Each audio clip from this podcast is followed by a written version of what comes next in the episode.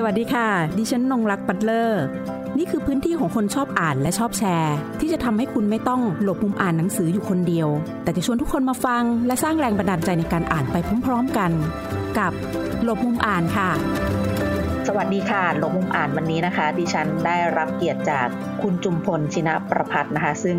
คุณจุมพลเองเนี่ยเป็นทั้งอาจารย์ เป็นทั้งศิลปินด้วยนะคะ แล้วตอนนี้ก็มีโครงการที่น่าสนใจเกี่ยวกับ art book โดยวันนี้นะคะก็จะต้องมาคุยกับอาจารย์ในเรื่องของ art book เนี่ยมันคืออะไร หรือว่า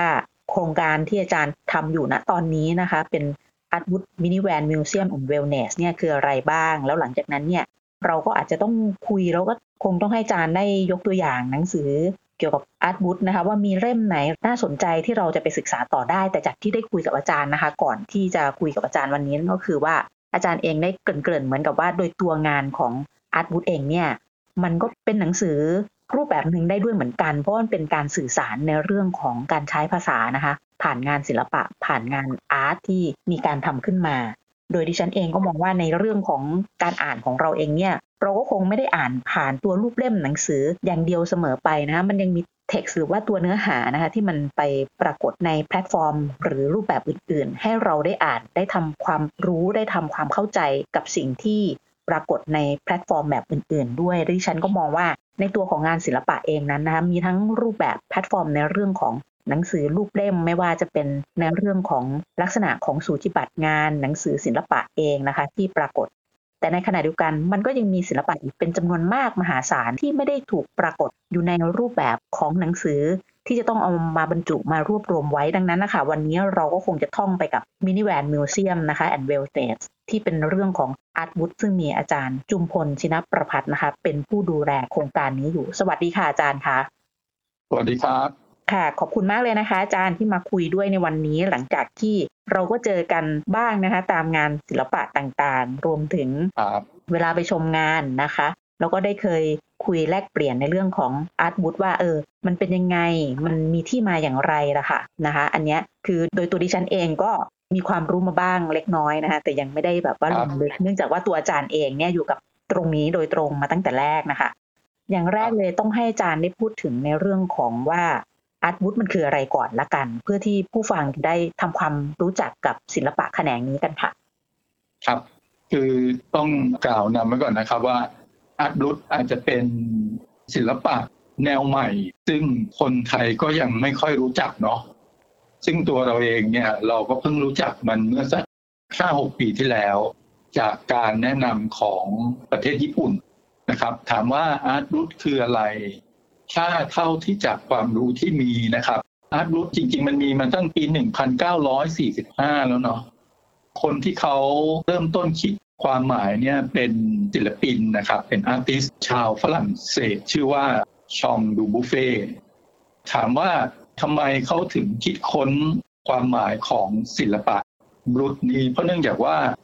คือดูบูเฟ่เนี่ยสมัยที่เขาอยู่ในช่วงศตวรรษที่ 20 เนี่ย ช่วงนั้นเนี่ยเขาจบจากมหาวิทยาลัยทางศิลปะ แล้วก็เขาจะถูกมองว่าเหมือนเป็นคนที่ประสบความสำเร็จนะครับในเชิงศิลปะ แต่ว่าดูบูเฟ่เนี่ยเขามาเจอผู้ป่วยจิตเวชทำงานศิลปะในโรงพยาบาล แล้วเขาสึกว่ามันเป็นศิลปะที่น่าสนใจมาก แล้วก็เฝ้าติดตามนะครับเฝ้าสังเกตเฝ้าเรียนรู้ศิลปะแนวเนี้ยจนเขานิยามว่า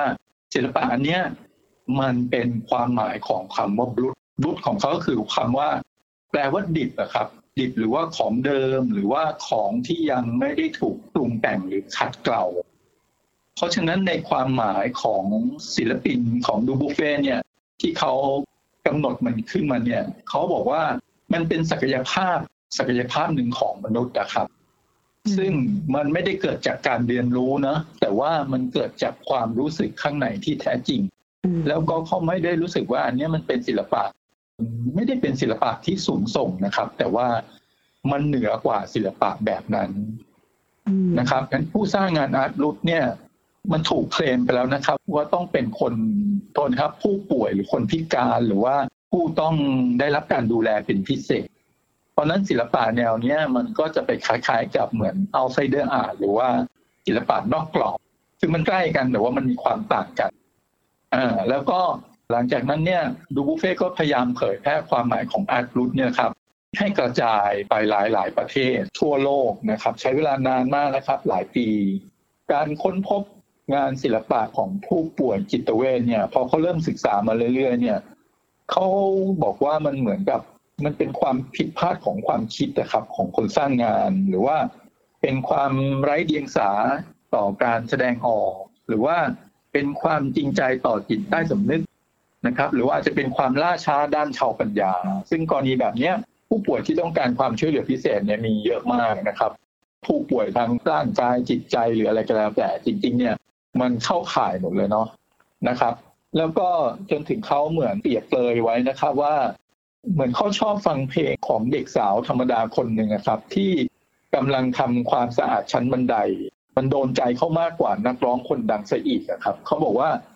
ความชอบมันไม่เหมือนกันนะครับเขาชอบเสียงเล็กเสียงน้อยของเด็กคนนี้มากกว่า เหมือนกับคนสร้างงานอาร์ตรู้นะครับว่ามันการแตกหน่อเนี่ยมันยังไม่ไม่เสร็จดีครับ มันแบบว่ามันค่อยๆเติบโตไปเรื่อย ๆ ก็ อาร์ตรู้ก็จะเป็นประมาณนั้นนะครับแล้วมันก็มีคำถามหลาย ๆ คนหรือว่านักปฏิบัติก็ยังมีคำถามนะว่า แล้วจริงๆแล้วศิลปะมันคืออะไร ใครเป็นเจ้าของศิลปะ แล้วอาร์ตรูทเนี่ยมันมันมีวิธีเหมือนแยกยังไงว่า ถ้าเป็นคนที่ต้องการความช่วยเหลือพิเศษ หรือว่าคนป่วยหรือคนไม่สบายเนี่ยทุกคนต้องเป็นคนสร้างงานอาร์ตรูทไหมซึ่งจริงมันก็ต้องมีการ observe อะครับ หรือว่าการเข้าไปเก็บข้อมูลนะว่า การทำงานของคนคนนั้นเนี่ยมันมีที่มาที่ไปยังไง เช่น บางคนอาจจะถูกแทรกแซงหรือว่าเขาใช้คำว่าเหมือนถูกแทรกแซงมาแล้วครับยกอย่างเช่น บางคนไปเรียนศิลปะ หรือว่าได้รับการเรียนการสอนศิลปะ คือพวกเนี้ยความเป็นตัวตนของเขาจริง ๆ เนี่ยมันก็จะถูกแทรกไปมันก็อาจจะไม่ได้ถูกเคลมว่าเป็น Art Brut ร้อยเปอร์เซ็นต์แต่ว่าทั้งนี้ทั้งนั้นเนี่ยมันก็ต้องไปดูรายละเอียดนะครับ คราวนี้ Art Brut มาประเทศไทยได้ยังไง คือพอ Art Brut เนี่ยมันแพร่หลายไปเรื่อยๆเนี่ยนะครับ มันก็มาถึงประเทศญี่ปุ่น ซึ่งใกล้บ้านเรา ประเทศญี่ปุ่นเนี่ยจริงเขาก็ไม่รู้จัก Art Brut นะครับ แต่ว่ามันเริ่มต้นหน้าที่ที่หนึ่งอะครับ มันเป็นเหมือน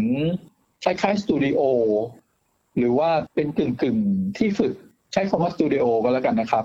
สตูดิโอนั้นเนี่ยเจ้าของหรือคนดูแลเนี่ยเขาชื่อคุณคาซิโออิโตกะอ่า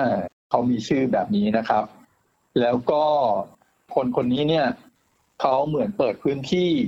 ให้บุคคลที่มีภาวะออทิซึมเนี่ย เข้ามาทำงานศิลปะ แต่ว่าเป็นการทำงานศิลปะแบบ ไม่ได้มีเงื่อนไขหรือว่าไม่ได้มีการแทรกแซงนะครับ พอเขาทำมันนานๆเนี่ยปรากฏว่ามันก็ไม่ได้รับการยอมรับจากสังคมหรือว่าผู้คนชาวญี่ปุ่น มันไม่ได้รับการสนใจหรือว่าไม่ได้ให้ความสนคือมองศิลปะแบบนี้เป็นเหมือนไม่เหมือนศิลปะเป็นเหมือนเหมือนคนที่การทำงานอะไรแบบนี้ดีกว่าเขาก็พยายามที่จะเหมือนเอางานเนี้ยออกมาเผยแพร่ด้วยการแสดง แต่ว่ามันก็ไม่เป็นผลนะครับ เพราะว่าหลายปีเนี่ย มันกลายเป็นเหมือนเป็นชนชั้นไป เขาใช้ว่าเหมือนเป็นชนชั้นของคนญี่ปุ่นนะว่าเออคนป่วยก็อยู่ส่วนคนป่วยสี่คนปกติก็คือคนปกติอะไรแบบนี้ครับ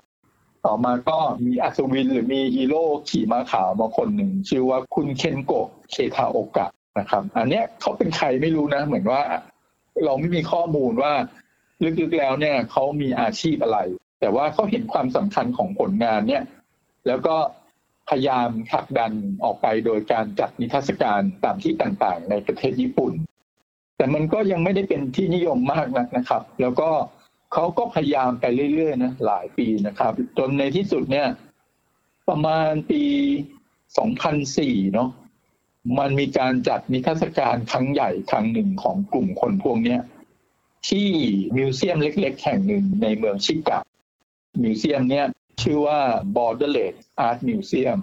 Noma นะครับ มันเป็นแบบเหมือนบ้านหลังเล็ก ๆ หลังนึงแหละ แล้วก็ใช้เป็นที่แสดงงานศิลปะของคนกลุ่มนี้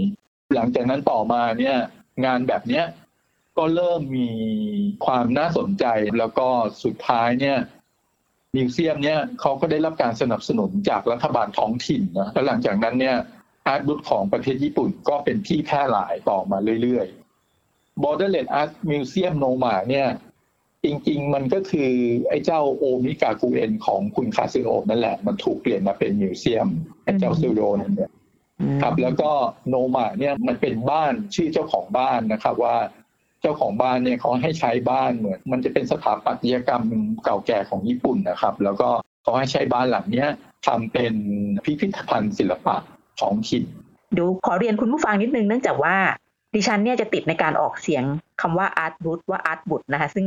ก็ให้เข้าใจว่าคือความหมายเดียวกันนะครับ มันต่างแค่การออกเสียงแต่เดี๋ยวจะออกเสียงอย่างที่ที่อาจารย์จุมพลได้พูดนั่นคือ อาร์ตบุตนะครับ ตัวเองจะไม่ค่อยติดว่าอาร์ตบุตเท่าไหร่นะคะทีนี้ขอเล่าต่อว่าได้ทั้งสองแบบใช่ ค่ะ ถ้าได้ทั้งสองแบบเพราะว่าเกรงว่าเดี๋ยวจะสื่อสารผิดพลาดหรือเปล่านะคะในส่วนของอาร์ตบุตนะคะ ที่อาจารย์จุมพลได้เล่านั่นก็คือ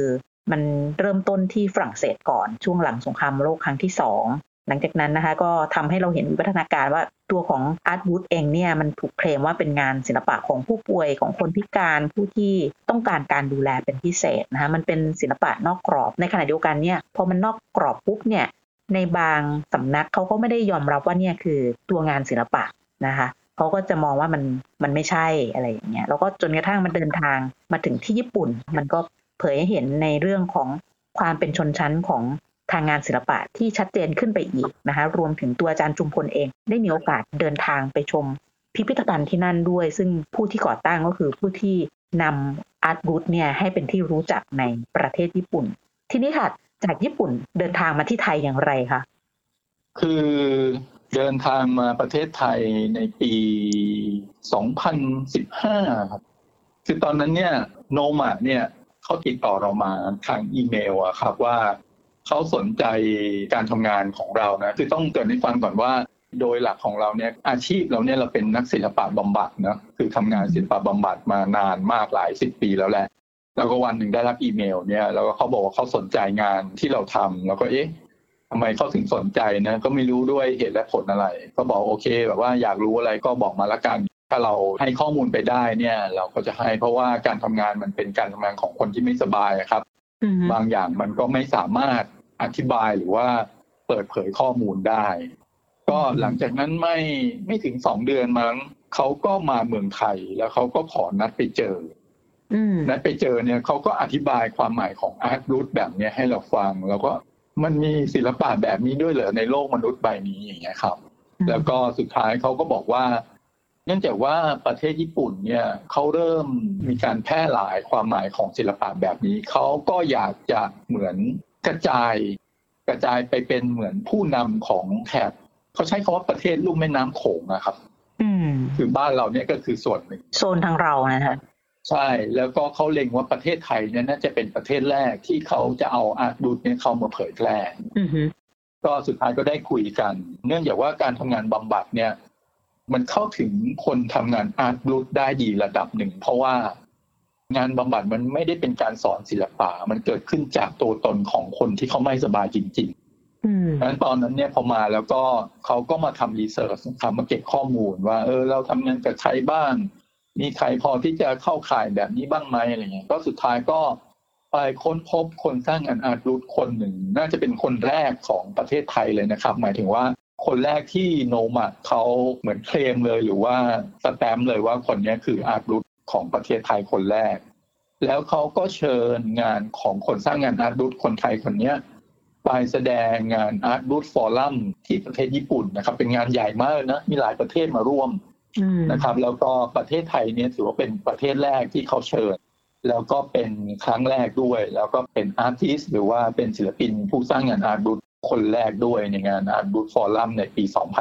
2016 หลังจากนั้นเนี่ยเขาก็พยายามคอนแทคกับประเทศไทยมา 2 ปีนะครับ จนปี 2017 ก็ได้คนสร้างงานอาร์ตรูทอีกคนหนึ่ง เป็นคนที่สองแล้วก็เชิญงานไปแสดงที่เดียวกันนะครับ ส่วนคนที่สองเนี่ยไม่ได้แสดงที่โนมาที่เดียวไปที่โตเกียวด้วยนะ ไปแสดงที่หอศิลป์ที่โตเกียว แล้วก็เขาก็จะมีงานสัมมนาอะไรในเมืองสัมมนาเรื่องนี้ครับ ที่โตเกียวประเทศไทยได้ไปสองปี หลังจากนั้นเขาก็เข้ามาทำงานเหมือนเป็นคอนแทคระหว่างอาร์ตรูทประเทศไทยกับประเทศญี่ปุ่น ก็คือเอางานของคนสร้างงานอาร์ตรูทที่ประเทศญี่ปุ่นเนี่ยกับคนสร้างงานอาร์ตรูทของประเทศไทยสองคันเนี้ยเอามาแสดงงานร่วมกัน จัดขึ้นที่หอศิลป์จุฬาลงกรณ์มหาวิทยาลัยอะครับอันนั้นนั้นเป็นปี 2017 แล้วก็ เมื่อปีที่แล้วมั้งครับมันจะมีงานใหญ่อันหนึ่งจากที่ BACC คือหอศิลปะวัฒนธรรมแห่งกรุงเทพมหานคร แต่ว่าอันนั้นเนี่ยเราไม่ได้เป็นเหมือนเจ้าภาพนะครับ เหมือนว่าญี่ปุ่นเขาคอนแทคกับหอศิลป์เอง แต่ว่าเราเนี่ยเป็นคนคัดงานหรือว่าส่งงานหรือส่งข้อมูลเนี่ย คนสร้างงานอาร์ตบลุกไปให้เขาเพราะเนื่องจากว่าหลังจากสองคนนั้นแล้วเนี่ย ก็จะมีคนสร้างงานอาร์ตบลุกเพิ่มขึ้น ประมาณณปัจจุบันเนี้ย ถ้าอยู่ในมือเราเนี่ยก็ประมาณสักเจ็ดหรือแปดคน แล้วก็หลังจากนั้นญี่ปุ่นเขาก็คือญี่ปุ่นเนี่ยเขาได้รับการสนับสนุนจากรัฐบาลญี่ปุ่นนะครับเขาก็จะมีงบประมาณมีอะไรก็แล้ว แต่ที่จะทำเรื่องแบบนี้ได้ เพราะว่ารัฐบาลเขาสนับสนุนร้อยเปอร์เซ็นต์ค่ะก็จะทำอะไรเรื่องแบบเนี้ยง่าย แล้วก็ เขามีองค์กรสวัสดิการทางสังคมเนี่ยขอให้การดูแลอยู่ด้วย คือเขาทำงานเป็นทีมเวิร์กที่ดีนะครับ ไม่ว่าจะเป็นตัวของเจ้า Borderless Museum NO-MA นะครับ องค์กรสวัสดิการทางสังคม แล้วก็รัฐบาลญี่ปุ่น รัฐบาลญี่ปุ่นเนี่ยบางทีก็เป็นรัฐบาลท้องถิ่นนะครับ ซึ่งเขามีงบประมาณหรือว่าเขาทำงานไปด้วยกันได้ดีเพราะนั้น Art Brut มันก็เลยแพร่หลายไปได้ค่อนข้างเร็วอะครับในประเทศญี่ปุ่น แล้วก็มันไปได้ทุกที่เลยนะ ตอนนั้นเราไปที่เขาเชิญงานอาร์ตรุ่นไปแสดง แล้วก็ เขาก็ให้เราไปเล่าเรื่องคนสร้างงานอาร์ตรุ่นของประเทศไทยให้เขาฟัง แต่ว่าเวลาไปเดินตลาดตลาดเหมือนตลาดสำเพ็งบ้านเราอะปรากฏว่า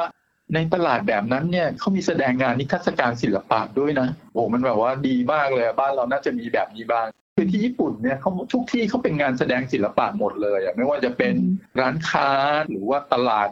ตลาดสดหรือว่า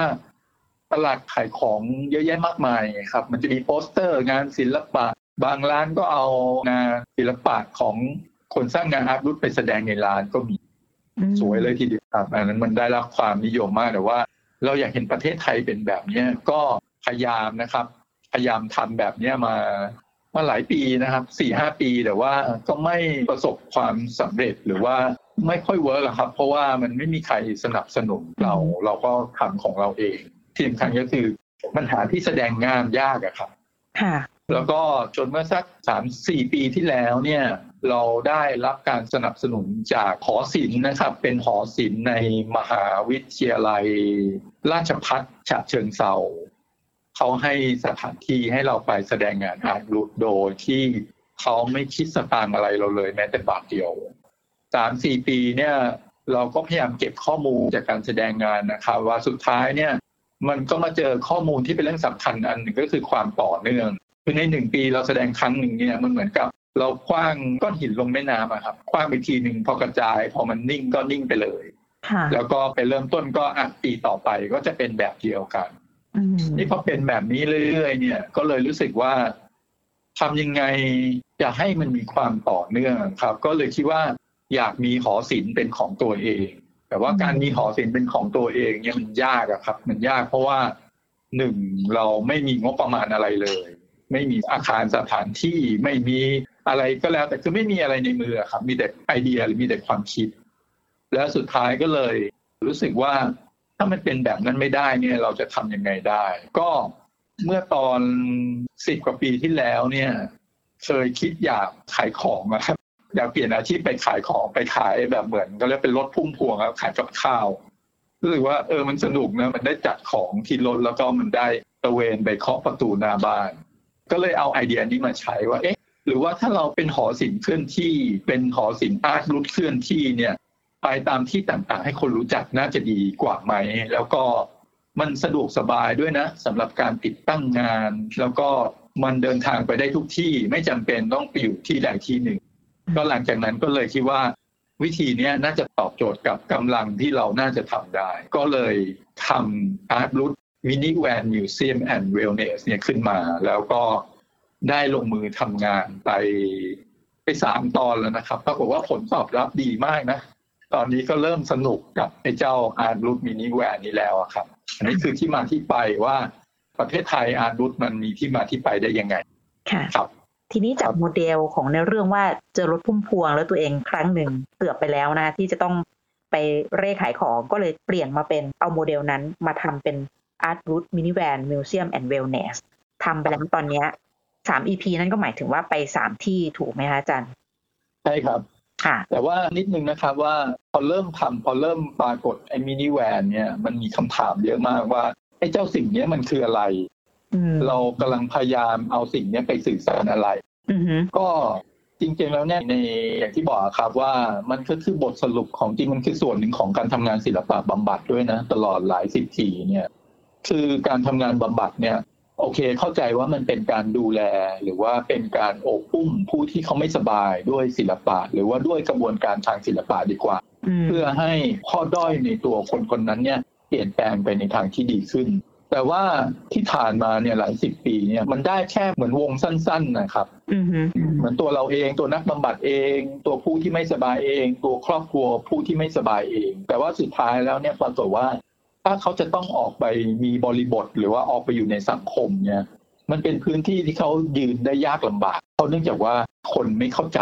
อืมพอคนไม่เข้าใจเนี่ย มันก็มีปัญหาว่า เอ๊ะ แล้วทำยังไงอะจะให้แบบว่ามันมีพื้นที่อยู่รวมหรืออยู่ร่วมกันได้ในความแตกต่างเพราะฉะนั้นไอ้เจ้ามินิแวนเนี่ยมันก็น่าจะเป็นตัวตอบโจทย์นะครับ ก็คือมันเหมือนเป็นการเดินทางอะครับ เพื่อให้ใช้คำว่าคนบนโลกเลยนะ ให้คนบนโลกเนี่ยเข้าใจการสื่อสารแบบหนึ่งอะครับ ผ่านศิลปะเนาะเพื่อที่ว่าพวกเขาจะได้เข้าใจบุคคลที่เขาต้องการความช่วยเหลือพิเศษในด้านต่างๆรวมไปถึงผู้ที่ไม่สบายทั้งร่างกายแล้วก็จิตใจด้วยเนาะอืมแล้วในขณะเดียวกันเนี่ย อันนี้ถือว่าเป็นความโชคดีของเราเองเลยนะว่า เราก็จะได้มีโอกาสพบปะทักทายความงามของศิลปะหลากหลายเนาะที่เขาไม่เคยถูกแสดงในทอศิลป์ใด ๆ บนโลกนี้เลยอะครับอืม เวลาเราไปตามสถานที่ต่าง ๆ เนี่ย เราจะค้นพบเหมือน ค้นพบเพชรที่มันฝังอยู่ตามพื้นที่ต่าง ๆ หรือว่าเพชรที่แบบว่าเราไม่ได้เจรไนยอะครับบางทีเจอคนหรือเด็กที่ไม่ได้เรียนศิลปะเนี่ยแต่ว่าเขามาร่วมทำโอเพนสตูดิโอหรือว่าเวลาเราไปจอดแสดงงานอาร์ตบูธตามที่ต่าง ๆ เนี่ย เราก็เปิดพื้นที่ให้เป็น เราใช้คำว่าเป็นโอเพนสตูดิโอครับเป็นสตูดิโอเปิดเพื่อ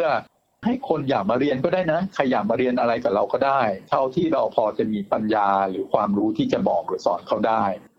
นะครับ ใครอยากมาดูก็มาดูก็ได้นะ ใครอยากมาลงมือทำก็ทำได้ เราก็จะมีอุปกรณ์วัสดุอุปกรณ์ศิลปะแบบง่าย ๆ ที่ไม่ได้แบบว่าหายากหรือวุ่นวายมากนักนะครับ หรือว่าใครอยากเอาอุปกรณ์ทำงานศิลปะของตัวเอง แล้วมานั่งทำงานในพื้นที่แสดงงานของเราก็โอเคนะ ยินดีเลย ใครอยากเอางานศิลปะมาร่วมแสดงกับเราก็มาได้นะครับอืมคือเราเปิดโอกาสให้ทุกทุกทางทุกช่องประตูเลยแหละว่า คุณจะมาอยู่ในพื้นที่เราเนี่ย คุณจะมาทำอะไรเกี่ยวกับศิลปะก็ได้ อันเนี้ยเราเชื่อว่าเป็นการสื่อสารแบบหนึ่ง ซึ่งมันตรงมากนะครับว่า การสื่อสารแบบเนี้ยมันน่าจะเปิดเผย ให้คนบนโลกนี้เข้าใจนะครับว่า จริง ๆ แล้วศิลปะเนี่ยมันเป็นของมนุษย์ทุกคนนะครับ เพียงแต่ว่า เราไม่ได้แบบนิยามศิลปะในความหมายเล็กๆอะเรานิยามความหมายว่า ศิลปะมันกว้างใหญ่ไพศาลมากนักนะครับ บางคนเนี่ย ศิลปะมันคือชีวิตเขาเลยนะอืมนะครับ แล้วก็เราก็จะได้ค้นพบงานแบบเนี้ยครับ คนไม่เรียนศิลปะโอ้ทำงานสวยมากเลยนะแต่ว่างานของเขาก็จะมีเรื่องราว เรื่องราวบางทีมันก็จะเป็นเรื่องราวในอดีตนะครับ เรื่องราวเกี่ยวกับความสุข ความเศร้า ความสนุกสนาน ความทุกข์โอ้มันมีมาหมดเลย คล้ายๆกับทำงานบำบัดเลยอืม แต่ว่าเราไม่ได้เปิดพื้นที่บำบัดนะครับเพราะฉะนั้นสิ่งเหล่านี้มันจะเป็นตัวสื่อสารให้โลกเข้าใจความหมายของศิลปะแบบหนึ่ง เพราะฉะนั้นไอ้เจ้า Art Brut Mini Van Museum and Wellness เนี่ยตอบโจทย์จริง ๆสำหรับเรานะอืถามว่าแล้วทำไมต้องมีคำว่าเวลเนสด้วยล่ะ มันเป็นเรื่องสุขภาพอะก็จริงๆที่เราแปะไว้เนี่ยเพราะเนื่องจากว่าคือคนที่มามาหาเราเนี่ย หรือว่ามาแสดงร่วมงานกับเราเนี่ย เราเชื่อว่าอันนั้นเนี่ยมันเป็นเรื่องของการดูแลกันและกันนะดูแลเรื่องสุขภาพใจมากกว่าอืมเราก็เลยใช้คำว่า wellness ทิ้งท้ายไว้อืมแต่ว่าถ้าอยากได้หนังสือหรืออยากอ่านหนังสือเนี่ยจริง ๆ อยากให้ติดตาม Art Root Mini Van มากกว่า เพราะว่าอันเนี้ยมันจะเป็นตำราหรือเป็นหนังสือเล่มหนึ่งเลยนะครับ ว่ามันพูดถึงงาน Art Root แบบไหน พูดถึงการสื่อสารยังไงนะครับ และคิดว่าอันเนี้ยน่าจะเป็นประโยชน์แหละ เพราะว่า ตอนเราไปค้นหาหนังสืออาร์ตรูทเนี่ยมันก็พูดแบบเนี้ยครับ มันเป็นเหมือนการเอางานมาโชว์ แล้วก็เล่าเรื่องคนสร้างงานว่าเขาเป็นใครมาจากไหนทำไมถึงทำงานแบบนี้มันเกิดเหตุและปัจจัยอะไรแบบนี้มากกว่าครับ ส่วนใหญ่จะเป็นแบบนี้นะเพราะฉะนั้นถ้าหนังสือเหมือนที่เราอ่านทั่วไปเนี่ย เรายังหาไม่เจอนะอืมไม่แน่ใจว่ามันจะมีหรือเปล่า แต่ว่ามันอาจจะมีแต่เรายังหาไม่เจอ ค่ะนะคะครับก็ประมาณนี้แหละครับ ค่ะ คุณผู้ฟังสามารถเข้าไปที่ Art Root Thailand นะคะ แล้วก็จะมีโครงการ Art Root Minivan Museum and Wellness นะคะ ที่อาจารย์จุมพลกำลังดำเนินการแล้วก็ทำอยู่นะคะ เรื่องราวที่เผยแพร่บนนั้นละค่ะก็คือเป็นการรวบรวมชิ้นงานทั้งชิ้นงานทางศิลปะ แล้วก็เรื่องราวที่เราอาจจะเรียกได้ว่าเป็นหนังสือในรูปแบบของสื่อออนไลน์ที่สื่อสารให้กับพวกเราทุกคนได้รับทราบนะถึงความเป็นมา ลักษณะรูปแบบของงาน Art Root รวมถึงสิ่งที่ทาง Art Root Minivan Museum and Wellness กำลังทำอยู่ รถเล็กๆ คันนี้แหละค่ะ ได้เคลื่อนตัวไปตามจุดตามพื้นที่ต่างๆ เพื่อที่จะได้เป็นพิพิธภัณฑ์เคลื่อนที่ให้กับผู้ที่ทำงาน Art Root ในประเทศไทย เพราะว่าผู้ที่เป็นเจ้าของโครงการเองเนี่ยได้เล็งเห็นแล้วล่ะค่ะว่าศิลปะนะคะเป็นของมนุษย์ทุกคนนะคะแล้วก็ มินิแวนคันนี้นะคะ มันจะทำให้เราได้เห็นการเดินทางของผู้คนบนโลกนี้นะคะ ผ่านงานศิลปะแขนงที่มีชื่อเรียกว่าอาร์ตบุตค่ะ วันนี้ขอบคุณอาจารย์จุมพลชินประพัฒน์ที่มาร่วมพูดคุยในรายอ่าน สวัสดีค่ะ สวัสดีครับ หากมีหนังสือดีๆ ที่อยากมาแชร์กัน มาบอกกับเราได้นะคะ แล้วกลับมาหลบมุมอ่านด้วยกันค่ะ